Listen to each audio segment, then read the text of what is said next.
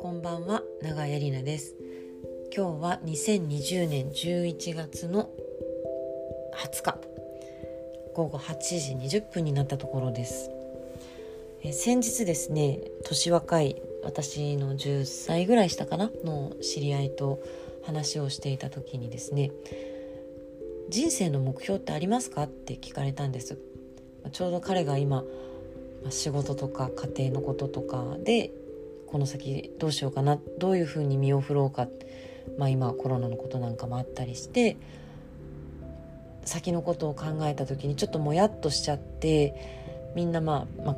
あ、あの大人たちはどうやってこのもやもやを切り抜けて前に進んでるのかみたいなことを聞かれまして、うーんと考えると、その彼の年ぐらい、今からじゅうねんぐらい前はあんまり何も考えてなくて、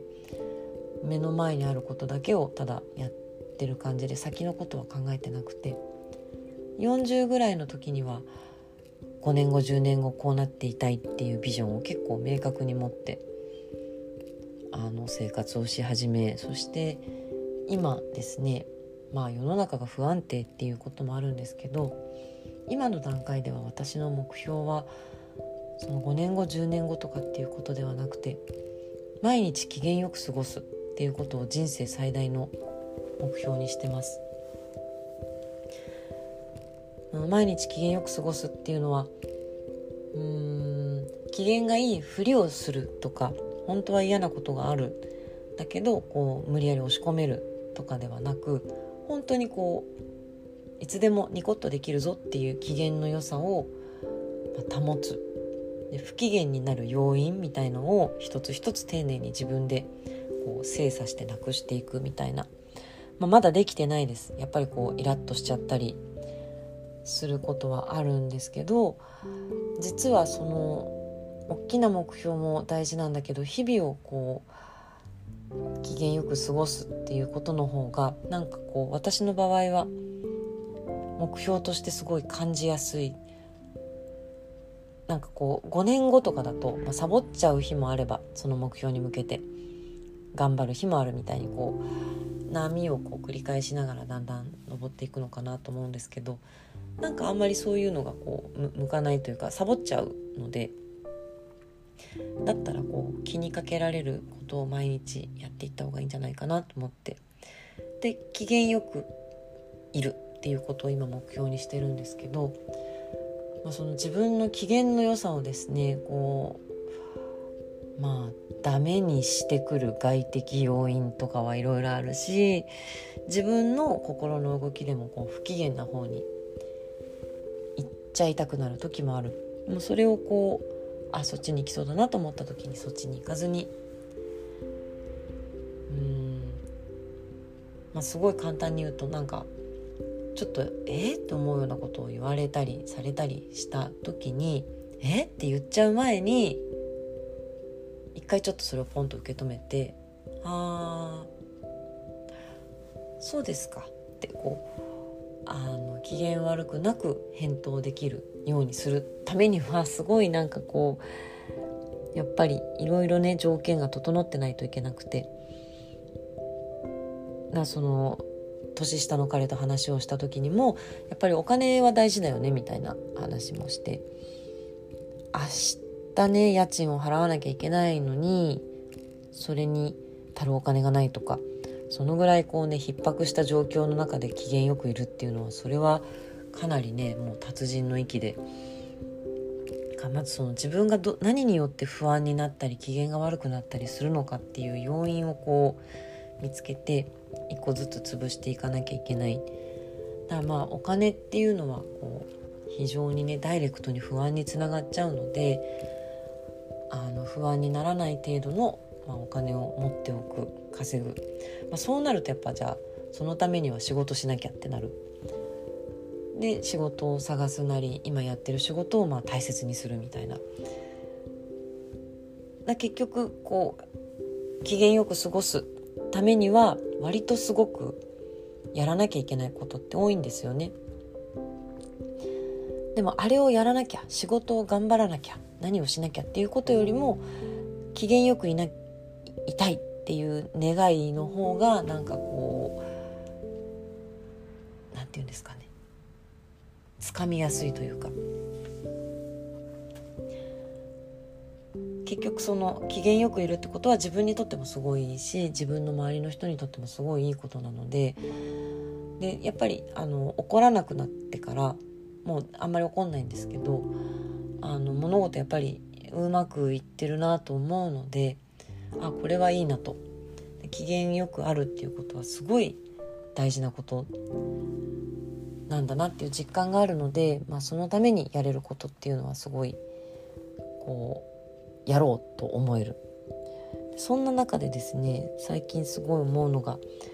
私はもともとすごいあの機嫌悪くなるとそれを隠しもせずにバンバン表に出す方で、本当にナイフで、まあ、話しかけになって顔に書いてるみたいな状態によくなってたんですね。特に本番前とかもうピリピリしてて、本当に話しかけてほしくなかったから、あの話しかけになって私言うから言わせないでねっていう気持ちでいたんですよね。まあ自分でいっぱいというか、そのぐらいこう追い詰められてた状態でじゃなきゃできないぐらいのこととかもあったので、まあしょうがないかなとは思うんですけど、でもあのやっぱりね、どんな仕事をするにしても、どんな風に生きるにしても、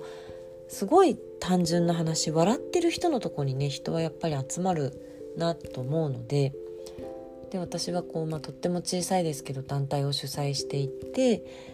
でその団体のメンバーと一緒にいろんなとこに出かけていって、いろんな人に会ってお仕事をして、でまた同じ人からまたお仕事をいただいたりとか、それを見た他の人からお仕事をいただいたりとか、お仕事の相手じゃ全然なかった、まあ、普段お付き合いのある人からまあお仕事をいただいたりとか、結局そういうまあ人間としての信頼みたいなところで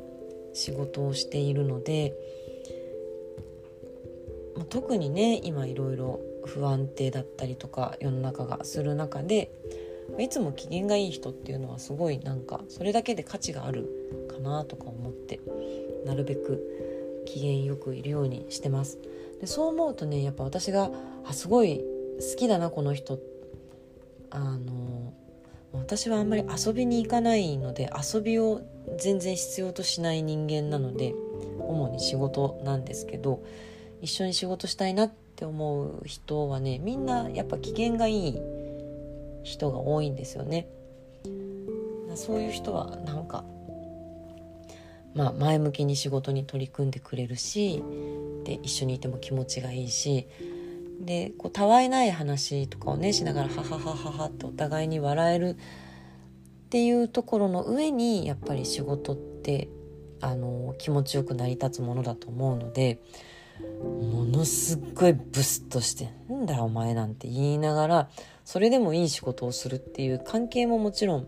あるとは思うんですけど、なんかうーん私はね、そのやっぱりなんか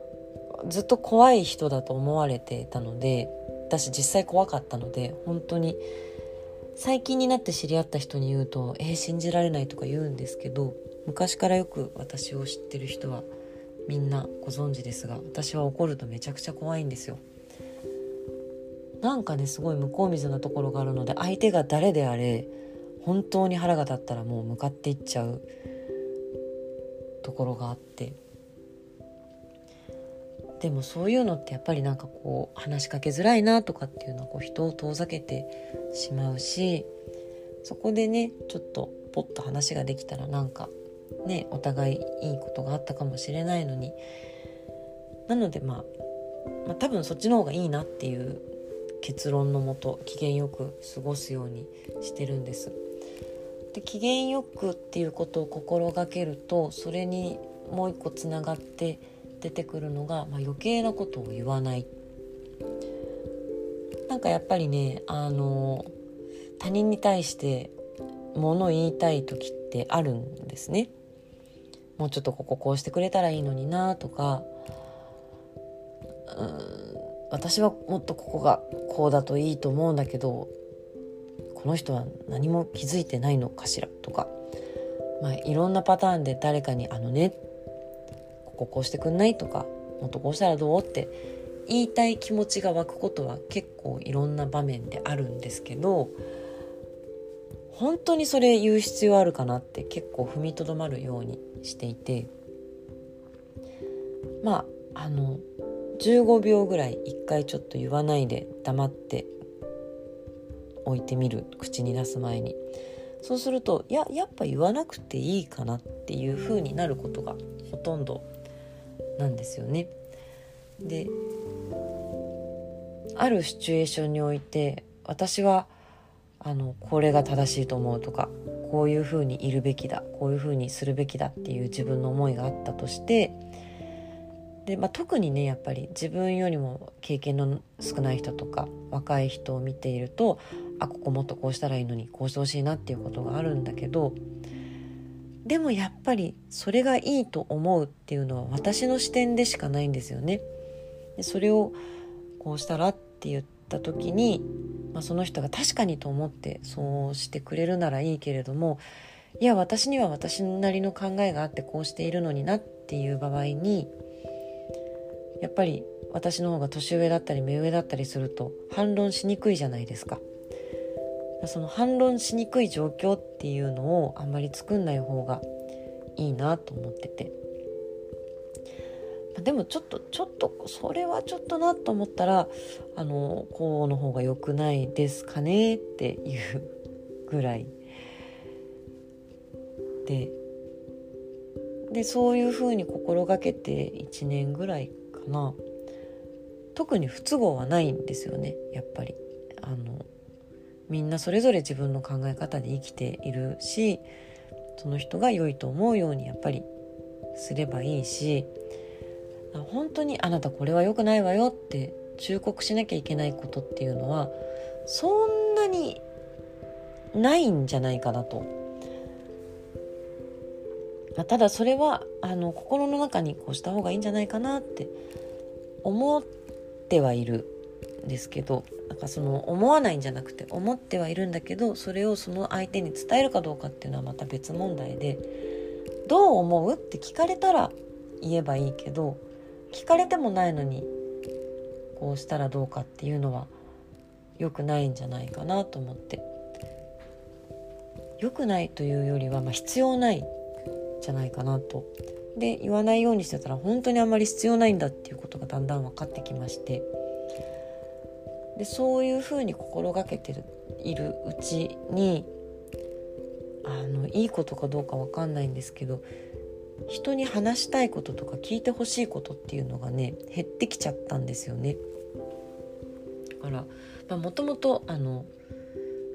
遊びに行くとか気晴らしっていうのが全然必要ない人間なので、あのそういう傾向はあったんですけど、喋りたいって思ったらもうどこまでも喋っちゃう。まあ今ここでこうして iPhone に向かって喋ってるのもそうなんですけど、今誰もいない部屋でiPhone に向かってるからこう喋れるけど、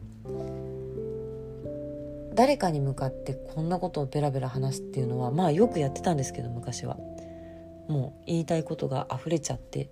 聞いてほしくて同意してほしくてベラベラ喋る。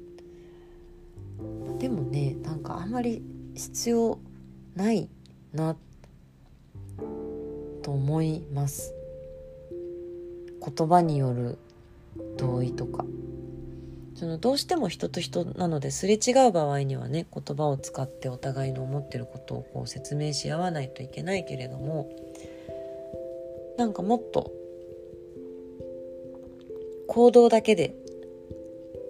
済むんじゃないかと思っていて、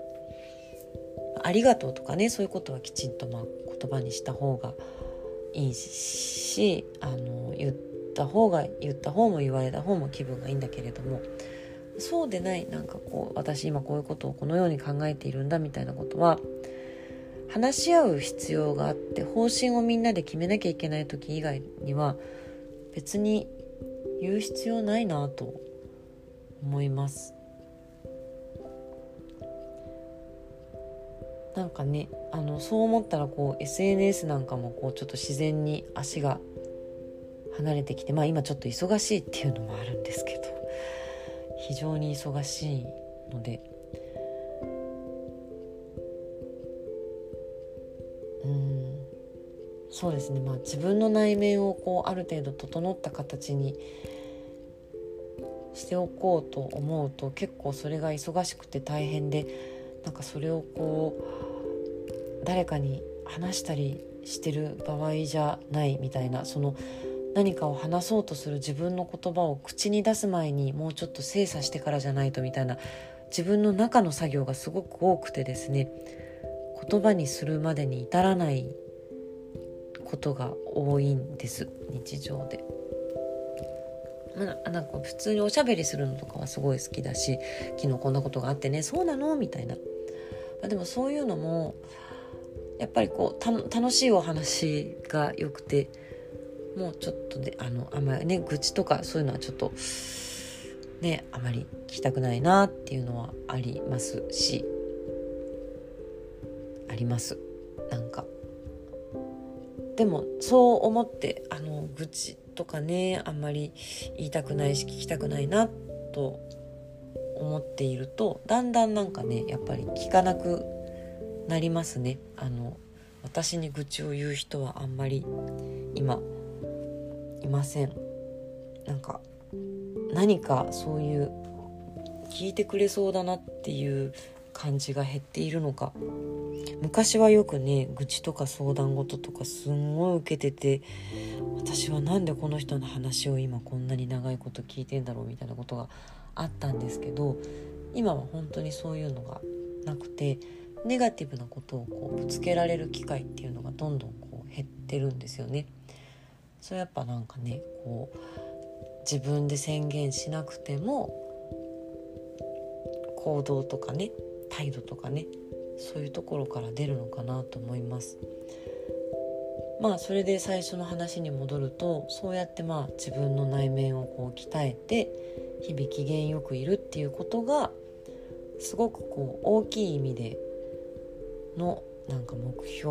のゴール地点に私を連れてってくれるんじゃないかと思って、だから日々筋トレひゃっかいやりますとか、あれをやりますこれをやりますとか言って、そういう目標も一応持ってるし、毎日これはやるぞみたいな。でもその一番根っこにあるものは機嫌よくいる、なんかそれを心がけるだけで解決していくことが本当にいっぱいあるなと思って、でその冒頭の知人には今のやつをじゅうぶんのいちぐらいにもうちょっと短くして機嫌よくいるようにしてますよっていう話をしたんですけど、まあ、すごく深くうなずいてくれて、あ、そういう目標の持ち方の視点はなかったし、確かに自分はすごい今機嫌が悪いし、その機嫌が悪い自分にも腹が立ってすごい悪循環だ、ね、そういうね時はすごいあるし、私もやっぱりそれであの生理前はねいつもならイラッとしないことにやっぱりイラッとするので、まあ、でもそれもこう あ, あのねあ今私イラついたっていうのをちゃんと認識しておけば、それをね表に出さないで済むので、あちなみに私はあの iPhone ですごいいろんなものを記録していて、まあ、今はねあの体温を毎日測ってるんですけど、測ってる方多いと思います。で、えーと、体温とか、あとは寝てる時間を Apple Watch で計測しているのと、あの生理が来たらそれも Apple Watch で記録してるんですけど、すごい正確に予測してくれて、あのだいたい何日後に生理来ますよみたいに Apple Watch が教えてくれるんですけど、ちょうどその頃にやっぱりねあの電車の中の他人の言動とかにんだよみたいにやっぱねイラッとしたりするんですよね。でもそれがこう生理のせいだって分かってると、なんかそのイライラしちゃう自分っていうのは、あ、ホルモンのせいだ、私のせいじゃないって思うと、まあ、なんかそのイライラする自分も責めなくて済むし、その自分っていうのがこう思考とかね、好みとかだけで出来上がってるわけじゃなくて、その血液とか細胞とかホルモンとか骨とかいろんなものから出来上がってるわけなので、そういう要因が私をイラつかせることももちろんあるんだと、まあだったらそれはこの数日だけのことだもんねみたいに思うと、意外にそのあ、そっかそっか生理だからかとか思うと、まあ、イライラも落ち着いていったりします。ね、皆さんは人生の目標どんな風にね設定してるんでしょうね。だからその質問してきた彼ぐらいの年齢の時、さんじゅうだいぜんはんぐらいの時、本当に私もなんか目の前が真っ暗になるような感覚になったことがあって、あれちょっと待ってってなって、毎日すごいやっぱり忙しくて、リハーサルして仕事してで家事もしてね、まあ、そんなにちゃんとやってなかったですけど、それでもね、あの洗濯はね自分がしなきゃ誰も洗ってくんないし、ご飯もね自分で作んなきゃ誰も作ってくんないし、えちょっと待って、いちにちさんしょくご飯を作らないにしても用意し、食べ、お風呂に入り、洗濯し、洗ったものをまた畳み、そして仕事をしっていう、このルーティーンをえ私あと何十年もやんなきゃいけないの、耐えられないみたいに思ったことがあって、もう本当にみんなどうやってこんな大変な、人間の人生ってめちゃくちゃ大変なんだけど、どうやってみんなこれ乗り越えてんのみたいに唖然としちゃった時があって、だからその前に広がる時間を思って唖然とするみたいのはすごいわかるなと。で、やでその後ね、まあ、みんないろんな方法でそれにこうね、抗ったり立ち向かったり諦めたり、いろんな方法でこうね、その時間、膨大な時間と向き合っていくんだと思うんですけど、だからそれもその膨大な時間と向き合っちゃうとやっぱり途方もなくて途方に暮れてしまうので、だったら細切れにして今日という一日を機嫌よく生きようっていう風にフォーカスすると、まあ、もうちょっとこうなんかね楽になる。だからすごい悩んじゃったり、あのうーダメだっていう時には私はもうさっさと寝るようにしてます。でさっさと寝ちゃうと、なんかまだあれとあれとあれが終わってないのに寝ちゃうなんてっていうこともあるんだけど、だらだら起きててもねあんまり効率よくないので、もうあの寝ちゃう。その時にですね、これは脳科学の先生が言ってたことなんですけど、その課題とか解決したい問題を寝る直前にうーんって一回頭に入れとくといいんですって。で結構脳が寝てる間にすごく働いてるので、起きた後にパンって解決策があの思い浮かんだりするそうなので、どうしようかな、まあ、今だったらそのね演出のプランだとかそういうことですごい毎日悩んでるんですけど、で机に向かってうーって言ってるよりは、あここのシーンをどうしたらいいんだろうかってうーって考えてから寝ると、まあ本当に次の日お風呂入ってる時にポンと浮かんだりするので、たくさん考えた方がいいけれど、そのうーっていうんじゃなくて、常にこうね心のどっかにそのポンと今考えなきゃいけないことをずっとマグネットで止めておいておく、チラチラ見ながらずっと過ごすっていう方がなんか答えが出やすいんじゃないかなとは思ってます。そうであってほしいっていう願望ですけど、ほとんどなかなかに、えー、難産の舞台公演を抱えて日々口数が少なくなっていく私でございますが、なんとなくこうそういう状況をこう整理しておきたくて、今日は久々にレコーディングをいたしましたね。あの最近あんまり出歩かないものですから会ってない人もたくさんいますし、あでね舞台なんか見に行って久しぶりの人に会っても今もうロビーがねすぐ閉められちゃうし、出演者との面会もできないので、久しぶりの人に会ってもマスク越しにお互いにおーって言って別れるみたいなね、人と話す機会がすごく減っているので、皆さんが今どんな風に過ごされて何を考えているのかっていうのは私は分からないんですけれども、ね、人生の目標をどうやって立てているのか、次会った時にぜひ聞かせてください。それではまた。